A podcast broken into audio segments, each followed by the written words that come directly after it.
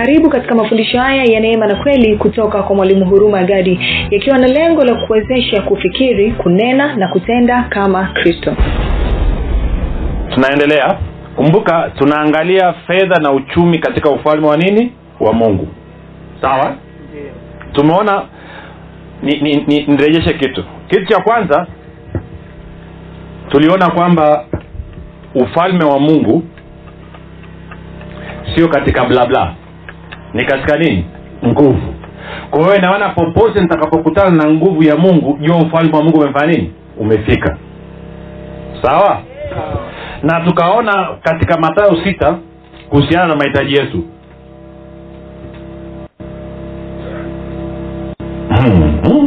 Tukielewana hapa yani atatokea mageuzi hapo ujawahi kuona. eh. Mateo sita thelathini na moja. Okay tukaona bwana yesu amesema kwamba mungu ni baba yetu na anajua tunayoyahitaji kabla hatujafanya nini hatujamwomba kwa hiyo matao sita thelathini na moja thelathini na tatu anasema msisumbuke basi mkisema tule nini au tunywe nini au tuvae nini. Kwa maana hayo yote mataifa huyatafuta kwa sababu baba yenu wa mbinguni anajua ya kuwa mnahitaji hayo yote. Bali utafuteni kwanza ufalme wake na haki yake na hayo yote mtazidishiwa. Sindio eh? Tukaona kwenye biblia tafsiri ya ya ya ya ya habari njema thelathina moja thelathina mbili thelathina tatu. Ya tuisome tu ili tujikumbushe. Unasema mbao narudia situko hapa hapa. Na najua ni ninyi lakini tuna rekodi haya mafundisho. Kwa hiyo kuna mtu anaweza kaa amekutana na sehemu ya kwanza akasikiliza akaenda akalala. Kesho akija kutana na sehemu ya pili ajuu mlipotokea. Ndio maana kidogo. Haleluya. Kwa hiyo kwenye biblia habari njema anasema hivi basi msiwe na wasiwasi tunakula nini tunakunywa nini tunavaa nini maana hayo yote yanahangaikiwa na watu wasiomjua mungu. Baba yenu wa mbinguni anajua kwamba mnahitaji vitu hivyo vyote. Bali shughulikeni kwanza juu ya ufalme wa mungu na matakwa yake na hayo yote mtapewa kwa ziada. Tukaona kwamba ufalme wa mungu na nini? Na matakwa yake. Tukaona matakwa katika ufalme wa mungu. Ili ufalme wa mungu ufanye kazi kwa niaba yangu matakwa yake nini? Ni lazima niwe na haki ya mungu. Na haki ya mungu ni nini? Inapatikanaje kwa imani na mwenye haki anatakiwa aishi kwa nini? Kwa imani. Siku ngapi? Sasa ngoja tupigie mstari hapo. Tuliona warumi moja kumi na saba anasema mwenye haki anatakiwa aishi kwa nini? Eh? twende habakuki.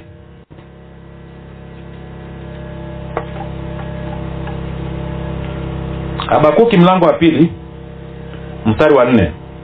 Anasema tazama roho yake hujivuna haina unyoofu ndani yake lakini mwenye haki ataishi kwa imani yake. Mwambie jirani yako mwenye haki ataishi kwa imani yake. Hataishi kwa imani ya jirani yake wala imani ya mjomba wake wala imani ya mme wake wala ya mke wake wala ya mchungaji wake. Mi kwenye lile kanisa sipati matokeo naenda kumtafuta tume na nabii. Mwenye yake ataishi kwa imani ya nani? Imani ya nani? Okay. Hiyo ni mara ngapi mungu anasema mwenye haki ataishi kwa imani? Ya pili. Tumeona warumi moja kumi na saba anasema mwenye haki ataishi kwa nini? Kwa imani. Na hapa anafanua mwenye yake ataishi kwa nini? Kwa imani yake. Tunaelewana jamani? Wangapi wanaanza kuona umuhimu wa imani? Okay. Tuende galatia tatu kumi na moja. Ni dhahiri ya kwamba hakuna mtu ahesabiwae haki mbele za mungu katika sheria kwa sababu mwenye haki ataishi kwa imani. Mara ya ngapi? Mara ya ngapi? Mara ya ngapi? Hmm. tende waibrania kumi. Thelathini na nane lakini mwenye haki wangu ataishi kwa imani. Naye akisitasita nafsi yangu haina furaha naye. Kusitasita manake nini? Shaka. Anasema lakini mwenye haki wangu ataishi kwa imani. Naye akiwa na shaka nafsi yangu haiwezi kumfurahia. Mara ya ngapi hiyo? Ukiona mungu amerudia jambo mara nne akirudia mbili msisitizo wa kutosha. Nne unadhani kwa nini ufalme wa mungu haufanyi kazi kwa niaba yako? Moja kwa sababu ya nini? Ujinga. Ujinga ni kutokujua sio kitu sana. Sindio? Lakini mbili hata kwa wale waliojua kidogo wamekataa kuishi kwa imani. Sindio? Sawa? Ama si sawa? Sawa si sawa? Okay. Kwa hiyo tukasema imani ni nini? Imani ni kushawishika kabisa kwamba mungu anao uwezo anayo nguvu ya kutekeleza ya kufanya kile alichokiahidi. Sindio na katika mtizamo gano jipya imani ni kushawishika kabisa kwamba yesu anao uwezo wa kutatua hicho ambacho nataka akitatue. Kwamba nishawishike kabisa yesu anao uwezo wa kuniponya. Yesu anao uwezo wa kunifungua si ndio jamani? Tukaenda tukaona wale vipofu si ndio? Matayo tisa ishirina saba hadi ishirina tisa. Wakamfata yesu. Hey, yesu mwana wa daudi! Akawauliza je mnaamini kwamba ninao uwezo wa kulifanya hili? Wakasemaje ndiyo bwana naam bwana. Nini? Tunaamini. Akasemaje sawasawa na imani yenu. Mpate kuona. Waliona wakuona swali langu ni hili. Watu wengi wanadhania mungu anachagua. Moja vipofu wawili huyu kipofu anatokana sana huyu aponi leo wewe utapona walipona wangapi kwa hiyo kumbe mungu achagui maanake watu wengi wanasema mungu amekaa anacheza kamari anayeshinda bahati nasibu ndo anayepona ambaye yashinda haponi jamani ya? ndo tulivyofundi ndo wengi mnavyowaza sasa mmekaa hapa mnawaza nasema ni siku mungu akinionekania unajaribu kupampu imani. Inayo inayo inayo eh, imeponyoka wameenda vipofu wawili wameshawishika kwamba yesu anao uwezo wa kufungua macho yao. Akawauliza je mnaamini? Je mnakubali kwamba ninao uwezo wa kufungua macho yenu? Wakasema naam bwana. Akasema sawasawa na imani yenu. Ngoja nikwambie kitu. Imani ya kweli kuamini kwa kweli nakosa na kiswahili chake.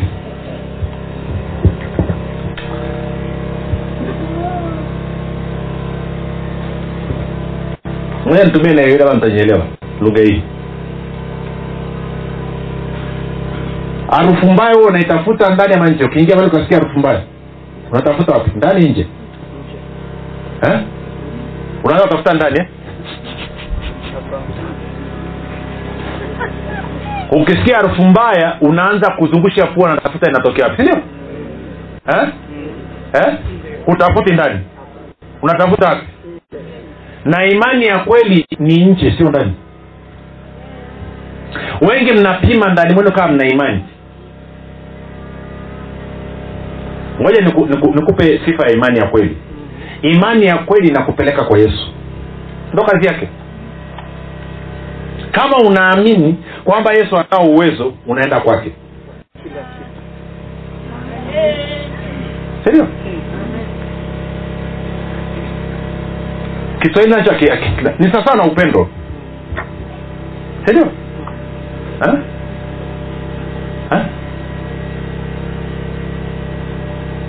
sindio nikisema jamani niko katika mapenzi. Chukulia ni kijana na miaka labda ishiri na moja ishiri na mbili niko kwenye mapenzi jamani. Mnatega sikio sindio kusikia nini? Eh? ameuliza vitu nini? Eh? kuna mtu usiogope. Na na nani hey, asante. Eh, genius kula tano ya mbali. Si nikisema niko katika mapenzi kitu cha pili tunataka kujua na nani? Sindio uwezi ukawa kwenye mapenzi na wewe mwenyewe unajipenda mwenyewe. Sindio niko katika mapenzi na nani? Na mii mwenyewe.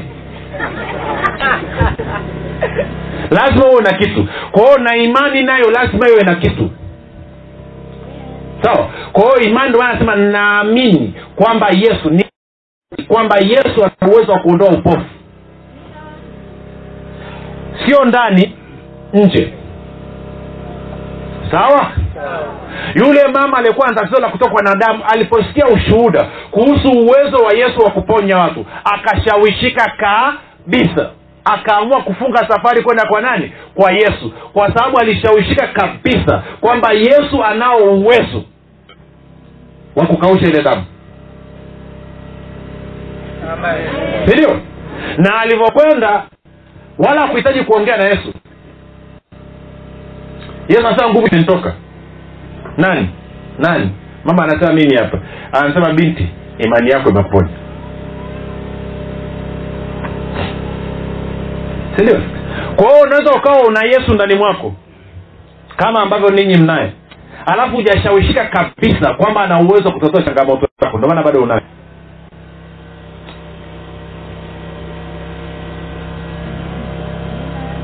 hebu mwangalie jirani yako vizuri.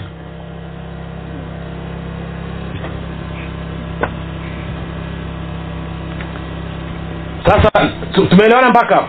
Kwa hiyo ninaposhawishika kabisa kwamba yesu anao uwezo. Wakaa mstari mmoja afu piga hatua twende waibrania eh, matendo ya mitume. Nne. Kumi na tatu. Mm, kumi na mbili. Petro anasema hivi. No ngoja ni- ni- nirudi nyuma kidogo. Wamemuuliza msta- tuanze mstari wa saba. Matendo ya mitume nne saba. Petro bwana yesu asifiwe. Petro ameponya kiwete kwa hiyo wazee wa mji wametaaruka wameweka kitimoto. Kulikoni? Mstari wa saba. Walipowaweka katikati wakawauliza kwa nguvu gani na kwa jina la nani? Si ndio? Kwa nguvu gani na kwa jina la nani? La nani?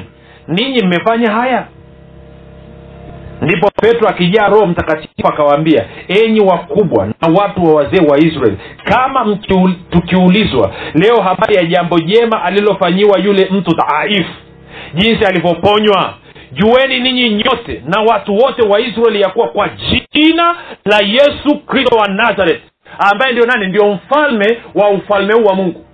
Ukiliitia jina lake mfalme unafanya nini? Unakuja. Tunaenda sawa? Ama tuko sawa sawa si sawa okay. jueni nyote na watu wote wa israeli ya kwa jina la yesu kristo wa nazareth ambaye ninyi mlimsulubisha na mungu akamfufua katika wafu kwa jina hilo mtu huyu anasimama ali mzima mbele yenu yeye hamna beti ya ziada ya, ya kawaida eh? Eh? sindio nasema anauliza pale hamna beti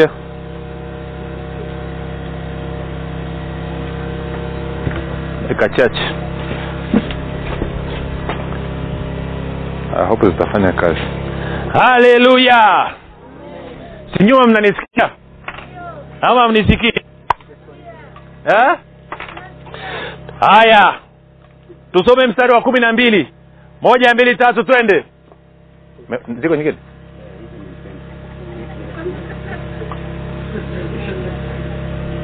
warudishie pale. Haleluya e kesho tunabeba betu tea nne nne. Tano tano.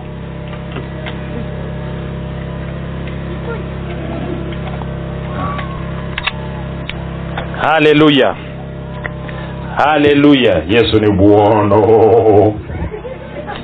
okay. kumi na mbili anasema hmm. wala hakuna uokovu katika mwingine awai yote kwa maana hapana jina jingine chini ya mbingu alilopewa wanadamu litupasalo sisi kuokolewa kwalo. Kwa hiyo kwa lugha nyingine imani yangu kwa yesu kristo ama imani yangu katika jina la nani? La yesu inasababisha nini? Ufalme wa mungu uingie kazini kwa niaba yangu. Tuko sawa? Anasema hakuna jina jingine sawa? Sio jina la gaspa jina la solomoni jina la yasini wala la mwamedi. Ni jina la yesu. Hakuna jina? Kwa lugha nyingine hakuna mwingine yeyote anayeweza kusababisha wewe ukahudumiwa na ufalme wa mungu. Ni yesu kristo peke yake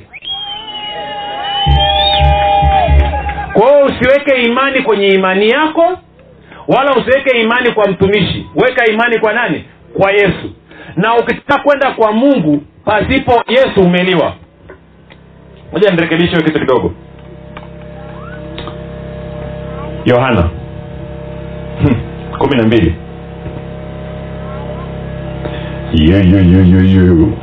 Anasema hivi. Yohana kumi na mbili arobaini na nne naye yesu akapaza sauti akasema yeye aniaminie mimi haniamini mimi bali yeye aliyenituma. Tuko sawasawa naye anitazamaye mimi amtazama yeye aliyenituma. Kwa huwezi ukasema unamwamini mungu alafu humwamini yesu. Hakunaga? Mwambie mwenzio hakunaga. Kwa hiyo huwezi ukasema unaamini kuwa mungu ana uwezo wa kuponya lakini huna imani kwa yesu kwamba ana uwezo wa kuponya. Mungu ameamua kila kitu kinapitia kwa yesu yeye ndio nini? Njia kweli na uzima. Sawa? Baada ya kusema hayo sasa niliwaambia tuko kwenye agano jipya.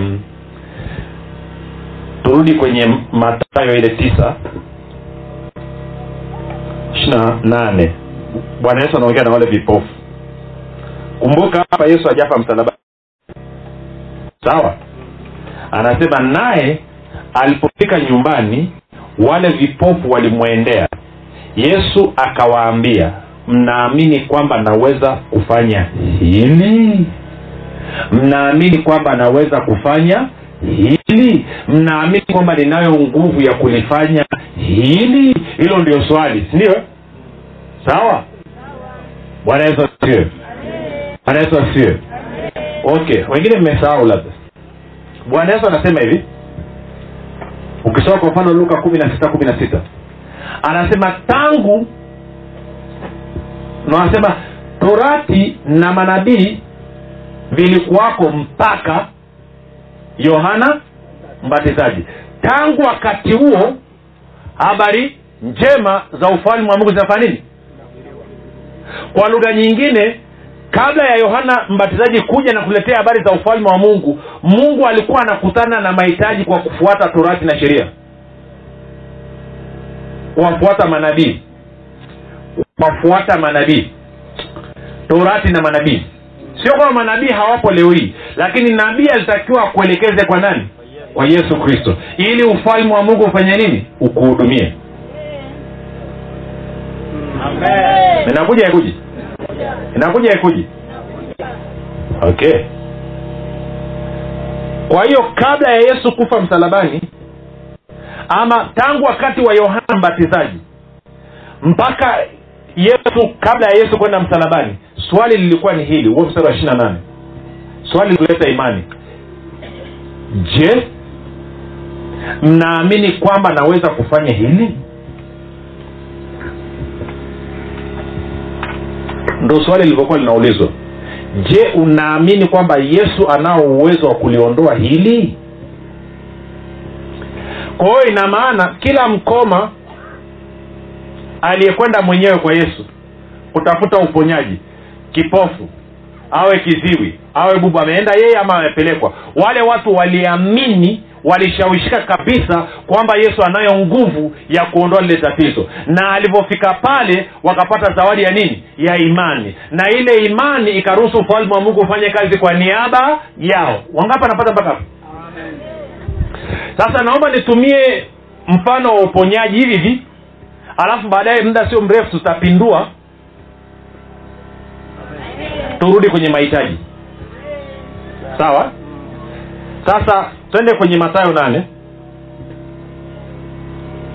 Mstari wa kumi na sita hadi kumi na saba. Anasema hata kulipokuwa jioni wakamletea wengi wenye pepo akawatoa pepo kwa neno lake akawaponya wote waliokuwa hawawezi. Akawaponya wangapi? Wote waliokuwa hawawezi. Kumi na saba.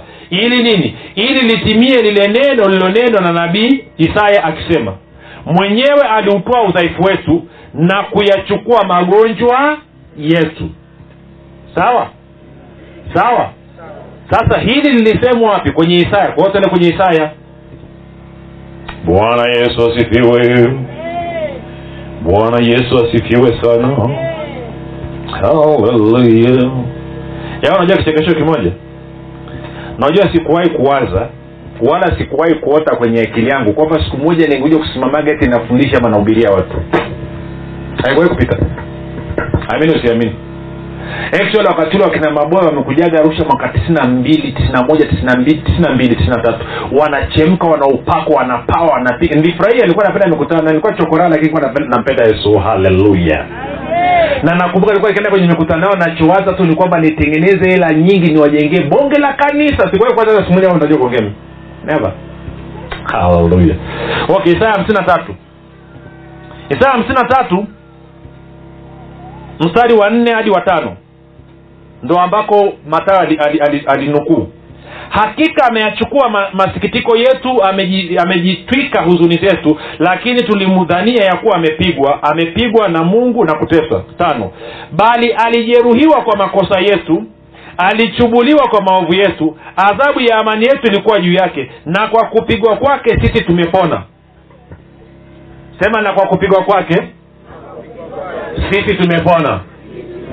Rudia tena. Ehe. rudia tena. Ehe. kupigwa kwa nani? Sisi tumefanya nini? Sasa hii lugha ni kabla ya kwenda yesu msalabani sawa? Kwa lugha nyingine yesu alikuwa anaponya kwa mkopo. Sawa? Maanake alikuwa hajapigwa. Sindio alikuwa hajapigwa wala hajashughuliwa kwa hiyo maanaake ni kwamba anaponya watu kwa makubaliano kwamba ataenda kukung'utwa sindio kwa kupigwa kwake sisi tumepona kwa hiyo maanaake ni kwamba alikuwa anawaponya watu kwa makubaliano kwamba ataenda kukung'utwa ili alipie hiyo kwa hiyo watu walikuwa wanaponywa kwa mkopo. Sindio ama uzaya alipigwa wakati gani? Alipozaliwa msalabani sindio wakati anaenda wapi? Kwa hiyo watu walikuwa wanaponywa kwa nini? Kwa mkopo. Sawa. Sema kwa kupigwa kwake Kwa kupigwa kwake. sisi tumepona. Sisi tumepona. Kwa kupigwa kwake? Sisi tumepona. Sasa twende tukaangalie baada ya yesu kufa na kufufuka nini kimetokea? Lugha imebadilika haijabadilika. Petro wa kwanza mlango wa pili mstari wa ishiri na nne. Anasema yeye mwenyewe yaani yesu yeye mwenyewe alizichukua dhambi zetu katika mwili wake juu ya mti alizichukua dhambi zetu. Alizichukua dhambi zetu. Ali ni wakati uliopo uliopita? Anasema yeye mwenyewe alizichukua dhambi zetu katika mwili wake juu ya mti tukiwa wafu kwa mambo ya dhambi tuwe hai kwa mambo ya nini? Ya haki. Na kwa kupigwa kwake mliponywa. Wakati gani huo? Wakati gani huo? Wakati gani huo. Kwa nini imekuwa wakati uliopita? Kwa sababu yesu ameshaenda msalabani akapigwa. Kwa hiyo sasa hivi leo hii tunapona sio kwa mkopo. Kabla ya yesu kwenda msalabani watu walikuwa wanapona kwa nini? Kwa mkopo. Ndo anasema kwa kupigwa kwake mmepona. Sasa hivi anasema kwa kupigwa kwake mli. Sawa? Sawa. Kwa hiyo msalaba umeleta tofauti sawa? Sindio kwa huku kuwa una swali lilokuwa kabla ya msalaba na baada ya msalaba ni tofauti. Sindio kwenye matao tisa ishiri na nane turudi sasa. Sindio ina maana yesu anauzaji ale vipofu eh? mna amini sindio ninao ama ninaweza? Nini? Kuwaponya? Sindio sindo swali liliwauliza je mnaamini ninao uwezo ninaweza kuwaponya? Amen. sawa. Baada ya msalaba swali linabadilika. Sawa. Je mnaamini?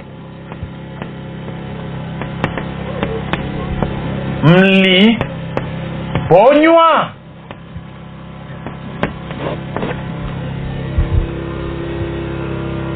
hamjenyelewa bado eh? kabla ya yesu kwenda kufa msalabani swali lilikuwa ni kwamba je unaamini kwamba yesu anao uwezo wa kukuponya ukisema ndio bwana naamini unapewa zawadi ya nini? Ya imani alafu nafanya nini? Unapona. Baada ya yesu kufa na kufuka baada ya msalaba swali limebadilika je unaamini kuwa yesu alikwisha kukuponya? Yes. haki yangu tusipoelewana hapa. Maanake hapa ndo kanisa lilipokwamia. Kwa wakristo msalaba hauna kazi yoyote hauna matunda yoyote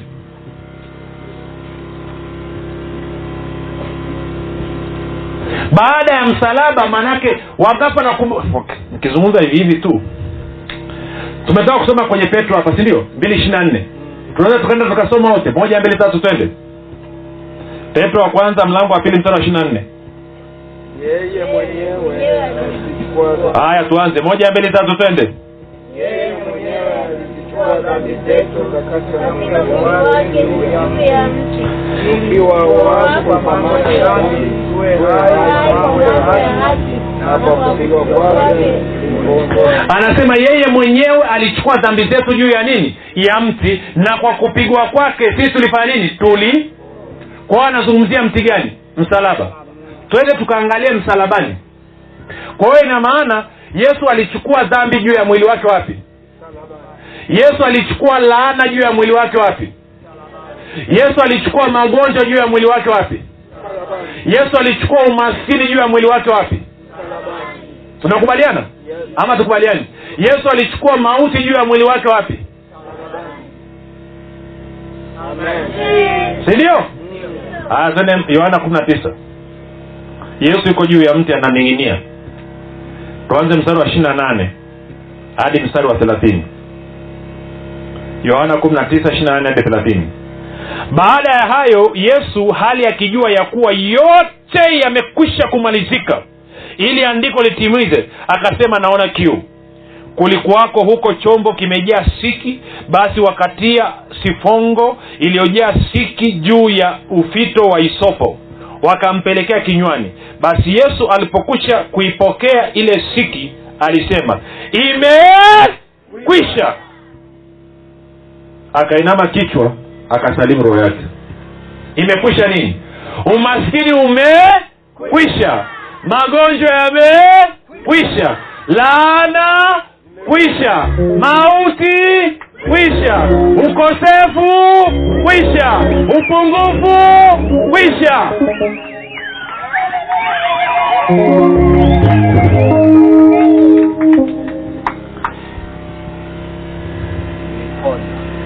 je unaamini magonjwa yako yalikwisha kuondolewa? Je unaamini umaskini wako ulikwisha kuondolewa? Je unaamini laana ilikwisha kuondolewa? Kama unasema ndio yesu anasema na iwe kwako sawasawa na imani yako.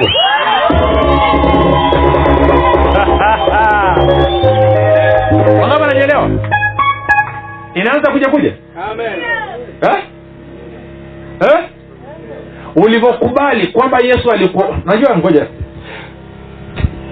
Naangalia nini sasa mfuko wangu kwenda wakwenu anajanye mna kelele. Sasa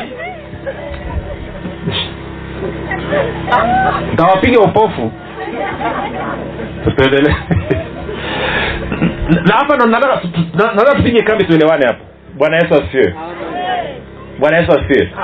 Alivyosema imekwisha maana yake ime kila tatizo kila shida ambayo ililetwa na dhambi ya adamu yesu kristo aliichukua pale msalabani akafanya nini? Kwa swali ni moja tu. Je unakubali kwamba yesu aliondoa ugonjwa wako? Je unakubali kwamba yesu aliondoa umaskini wako? Je unakubali kwamba yesu aliondoa laana? Je unakubali? Ndo kuamini maana kuamini. Ukisema nakubali maana yake nini anasema unapewa zawadi ya nini? Ya imani. Ya nani? Ya yesu. Alafu anasemaje? Na iwe sawasawa na imani yako. Kwa hiyo ufalme wa mungu unafanya nini? Unaingia kazini kufanya nini? Kudhihirisha hicho ambacho tayari ni cha kwako. Sasa tuende taratibu. Alivyoondoa laana akaondoa magonjwa akaondoa sijui umaskini akaondoa mauti ulipata nini? Twende kwenye waefeso mlango wa kwanza waefeso mlango wa kwanza tuanze mstari wa tatu ule. Bwana yesu asifiwe. Wangapi wanakumbuka tuliona kwamba bwana yesu anamwambia nikodemos mtu asipozaliwa kwa nini? Kwa neno na kwa roho hawezi kuingia ndani ya ufalme wa nani? Wa mungu. Kilichozaliwa kwa mwili ni mwili na kilichozaliwa kwa roho ni roho. Sindio jamani? Na sisi tumezaliwa kwa nini? Kwa roho. Kwa hiyo tunatakiwa tuenende katika nini? Roho. Mungu ni nini roho na sisi tumezaliwa na nani? Mungu ambaye ni nani? Roho. Kwa hiyo sisi ni nini? Roho. Kwa hiyo kama tunatakiwa kupewa kitu tunapewa kitu katika nini? Roho. Kwa sababu wewe halisi ni nini? Roho. Sawa? Ndio maana dada alivyokuja hapa kunikabidhi akuweka mshiko kwenye mfuko. Wala akuweka kwenye hii meza. Alinikabidhi mkononi. Alafu nikapeleka kule. Kwenye mfuko. Ama vinginevyo angekimbilia mfukoni tukikuwa tuna maswali anatafuta tuendelee haleluya kwa hiyo na mungu naye kwa kuwa yeye ni roho na wewe ni roho akitaka kukupa kitu anakupa katika nini? Roho kwa hiyo waefeso moja ya tatu wanasema hivi atukuzwe mungu baba wa bwana wetu yesu kristo aliye aliye aliye tubariki kwa baraka zote za nini? Za rohoni katika ulimwengu wa roho ndani yake kristo. Umebarikiwa kwa baraka ngapi? Baraka ngapi? Kwa lugha nyingine majibu ya umaskini tayari unayo. Majibu ya magonjwa tayari kwa lugha tuseme hivi badala ya umaskini umepewa nini? Utajiri. Badala ya laana umepewa nini? Baraka. Badala ya magonjwa na maradhi umepewa nini? Afya. Swali ni moja tu. Je unakubali? Je unakubali kwamba yesu alishakupatia? Wengine wanaenda kwenye ikiwa anasema bana sioni? Sioni sioni. Sawa? Sasa tupige hatua kwa ufahamu mpya tulionao kwa sababu ya kazi ya msalaba. Kwa sababu ya kazi ya msalaba. Turudi tena kwenye matayo sita. thelathini na moja. Hadi thelathini na mbili. Hadi hadi thelathini na tatu. Sawa? Sawa. Sawa. Anasema hivi. Haleluya msisumbuke basi mkisema tule nini au tunywe nini au tuvae nini. Sawa? Sawa? Sawa? Naomba niulize swali. Ukiwa na kiu ya maji unatafuta nini? Eh? ukienda nyumba ya kwanza wakwambia hatuna. Unaenda nyumba ya ngapi? Wakikwambia hatuna? Wakwambia hatuna? Ukikuta nyumba nne kuna maji ukishakunywa unasumbua kutafuta maji tena? Okay hebu soma mstari wa thelathini na moja tena. Moja mbili tatu twende. Msisumbuke basi mkisema tule nini au tunywe au tuvae hao wanaosumbuka wanasema nini? Hawana. Sindomana wanatafuta? Yeah? na pesa kitu kizuri hapo si ndio? Kama hauna utaanza kusumbuka unatafuta. Kama una? Ha? Ha? Okay kufuatana na kazi ya msalaba. Wewe unayo ama hauna? Eh? unayo ama hauna? Unayo ama hauna? Unayo ama hauna? Unayo ama hauna? Okay vizuri. Taa vizuri. Unayo ama hauna? Eh? unayo ama hauna? Eh?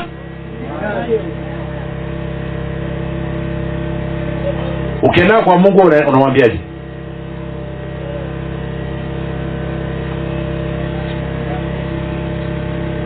unaendaa kumwomba mungu?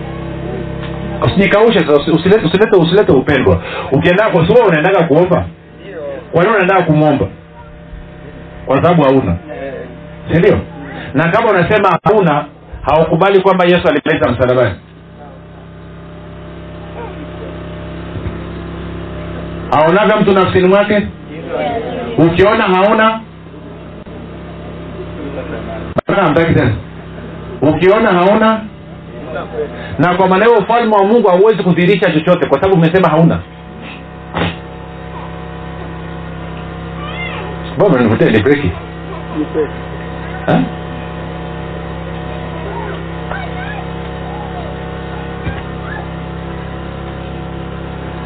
yaani mme- mmekaa kinywa sasa nasubiria kufungua jeneza mwangalie maiti yake.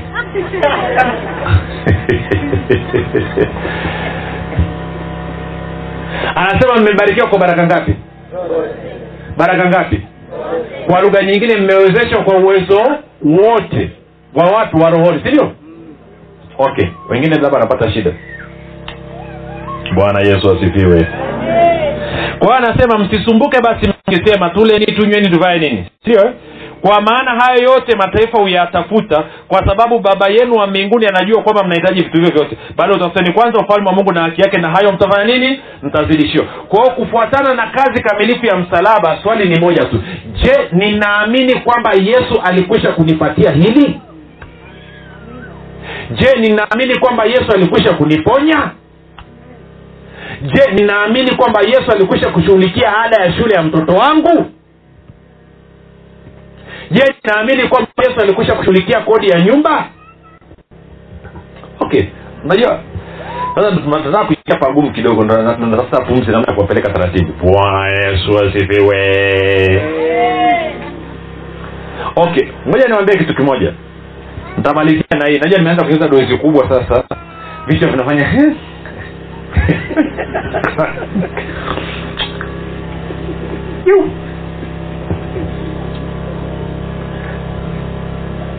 bwana yesu asifiwe.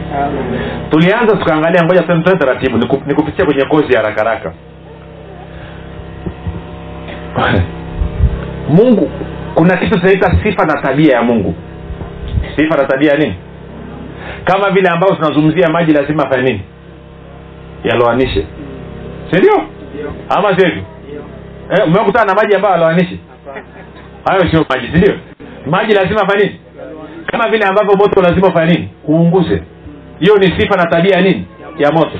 Ndio maana ukikaa hapa ukaana mtoto anachezea moto karibu na majani makavu wazazi wote mnapiga hiyo mnakimbia mnamwai kwa sababu ile tete ikisambaa namna hii kijiji imegeuka sindio kwa sababu kazi ya moto ni nini?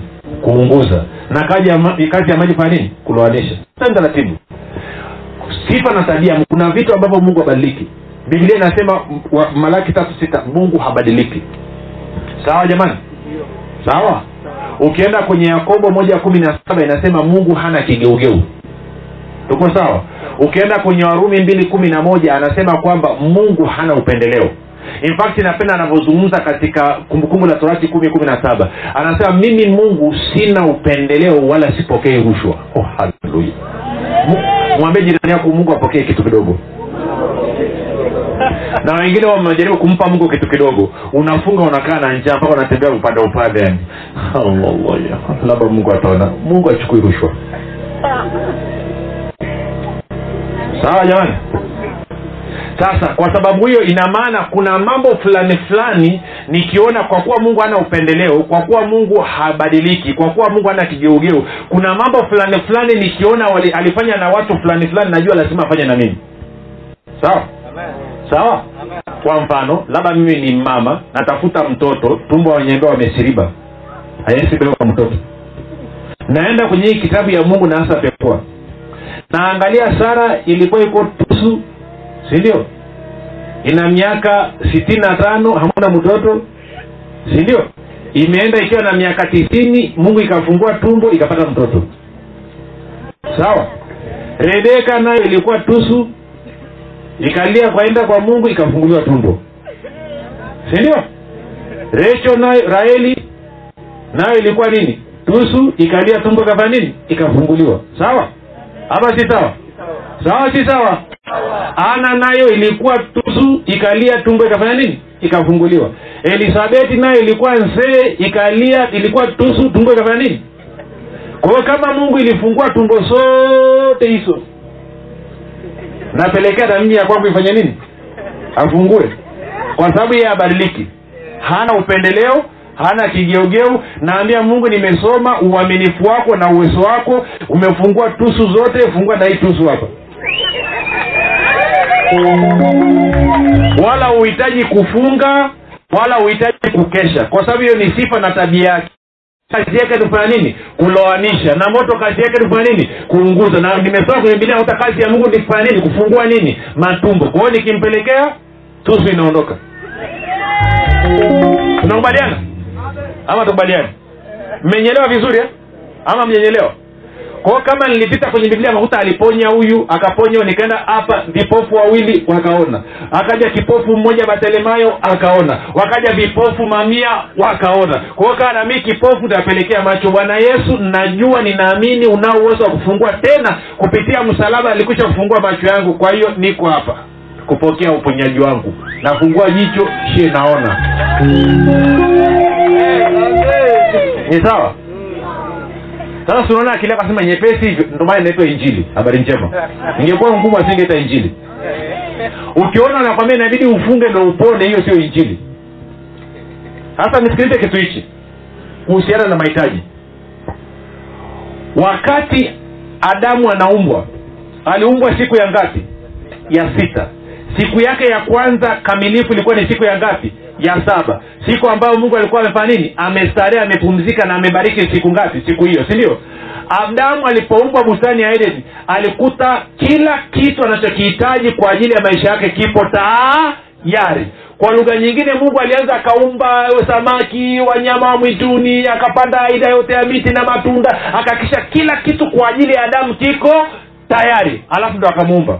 Kwa hiyo adamu anavyoamka namnaye anakuta kila kitu kipo sawa si sawa? Sawa si sawa? Okay. Tena tukaangalia wana wa israeli wakati wanatoka misri utumwani wanaingia kanani. Kama walikuta kila kitu kiko tayari ama kiko tayari? Tende nehemia. Bwana yesu asifiwe. Haleluya yesu ni bwana. Tunampenda haleluya tuanze tuanze tuanze tu, nehemia tisa. Nianze mstari wa ishiri na tatu. Wanazungumzia wale watoto ambao walikuwa miaka chini ya miaka ishirini. Si unajua wazee hawakuingia kwa sababu ya kuto kuamini kwa hiyo watoto mstari wa ishiri na nne ishiri na tatu. Watoto wao nao uliwaongeza kama nyota za mbinguni ukawaingiza katika nchi ile uliowaambia baba zao kuwa wataingia kuimiliki. Ishirina nne.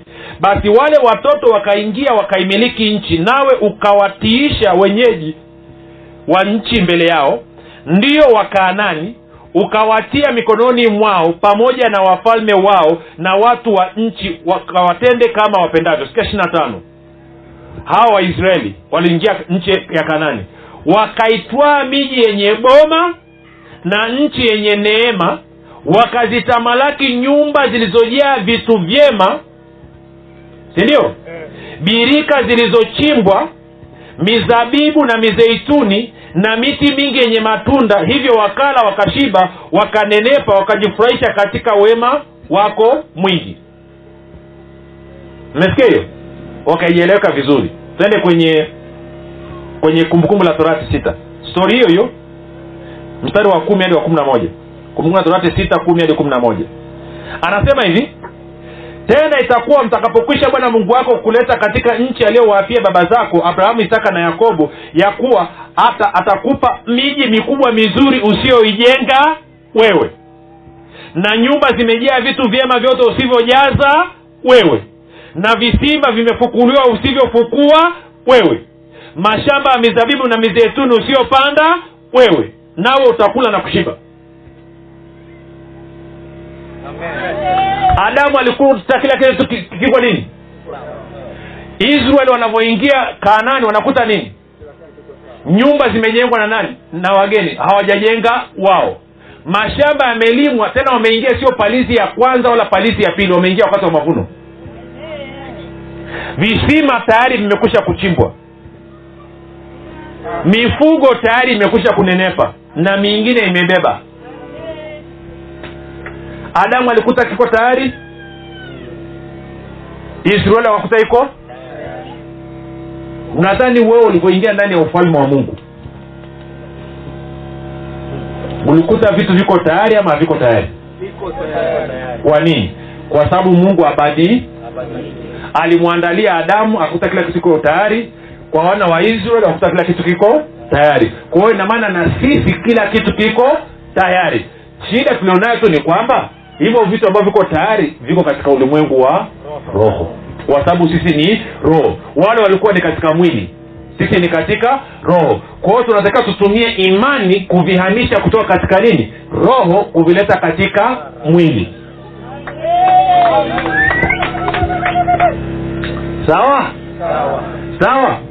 Na hauwezi ukahamisha kutoka katika ulimwengu wa roho yaani ufalme wa mungu na kuvileta katika ulimwengu wa damu na nyama pasipo kushawishika kabisa. Kwamba hivyo vitu vipo tayari. Kwamba yesu alivyosema imekwisha ili kwisha. Nini? Kazi ya kukuandalia kila kitu chema. Ndio sasa umebarikiwa kwa baraka zote.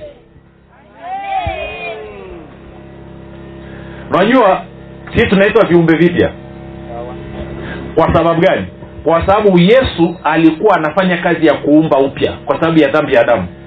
Mungu aliumba kwenye mwanzo mlango wa kwanza siku ya sita siku ya saba akapumzika kwa sababu amemaliza kazi yake. Yesu naye akaja kuumba kupitia kazi yake kamilifu ya msalaba. Naye akasema imekwisha. Maanaake amemaliza kazi ya kuumba kizazi kipya. Kwa hiyo tulivyoumbwa tumeumbwa tuna kila kitu inaanza kuja kuja? Ama ikujikuji kuji?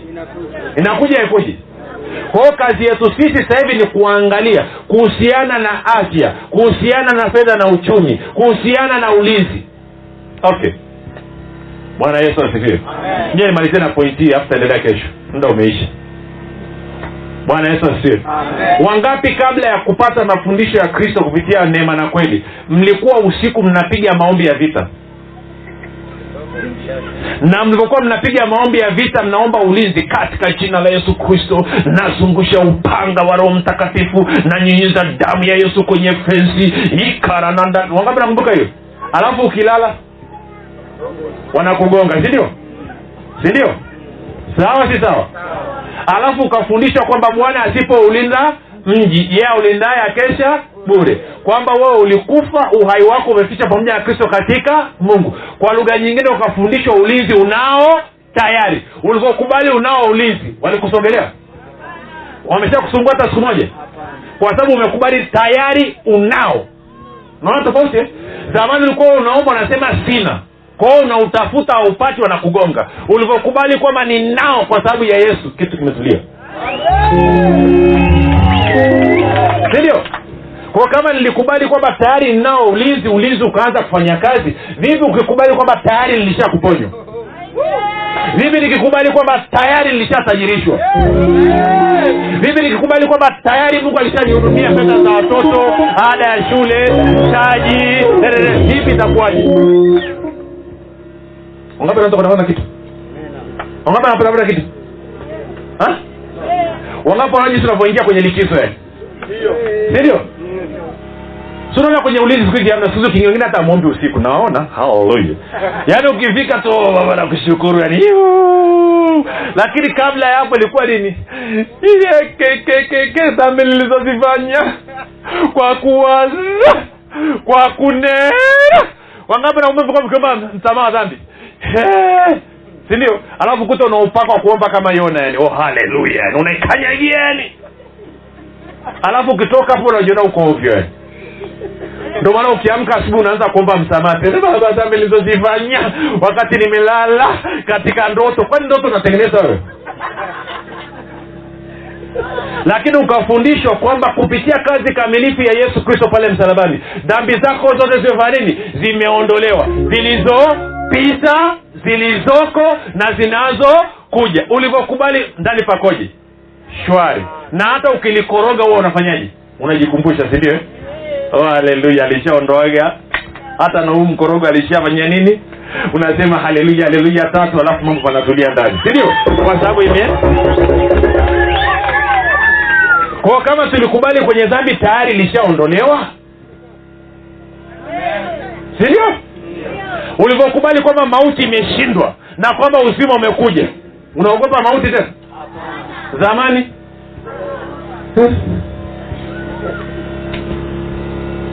Sasa unaonaje tukiongezea tukakubali na haya maeneo mengine kwamba sindio eh? yaani tunaongezea kidogo tu. Shida ni muda umeisha na mambo eh? Siku, bado nyingi hapo nishaambiwa mi nimaliza saa kumi na moja saa kumi na moja na nusu. Inaambiwa mnakaa mbali. Haleluya lakini mnaanza kupatapata picha wangapi wanaanza kuona sasa imani na ufalme wa mungu unavyotenda kazi? Kabla ya yesu kufa msalabani swali lilikuwa ni tofauti na baada. Kabla ilikuwa mnaamini mnaweza baada mnaamini nilisha unaamini na uwezo wa kuponya? Ndio naamini. Sawasawa na imani yako bum ufalme unaingia unapona baada ya msalaba je unaamini yesu alikwisha kukuponya ukisema ndio bum imani ufalme wa mungu unaingia kazini uponyaji wako unatoka ulimwengu wa roho unakuja katika damu na nyama kwa lugha nyingine baada ya yesu kufa kazi yao ni kushukuru tu. Sindio baba asante kwa ajili ya yesu kristo mwanao kwa kupigwa kwake mi nilipona na kwa sababu hiyo mimi ni mzima. Hivyo sasa hivi naachilia imani yangu napokea uponyaji wangu sasa hivi katika jina la yesu kristo. Alafu nazunguka nasema vidonda vya tumbo katika jina la yesu kristo. Toka!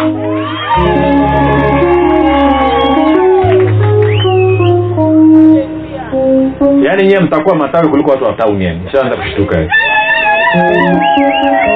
haki ya kuwafundisha vizuri namna hiyo tatauni. Yenyewe vitilizi upako wenu umevitiliza yani. Oh haleluya tuko sawa? Kwa hiyo moja tuiachie hapo tusisije tukaharibu.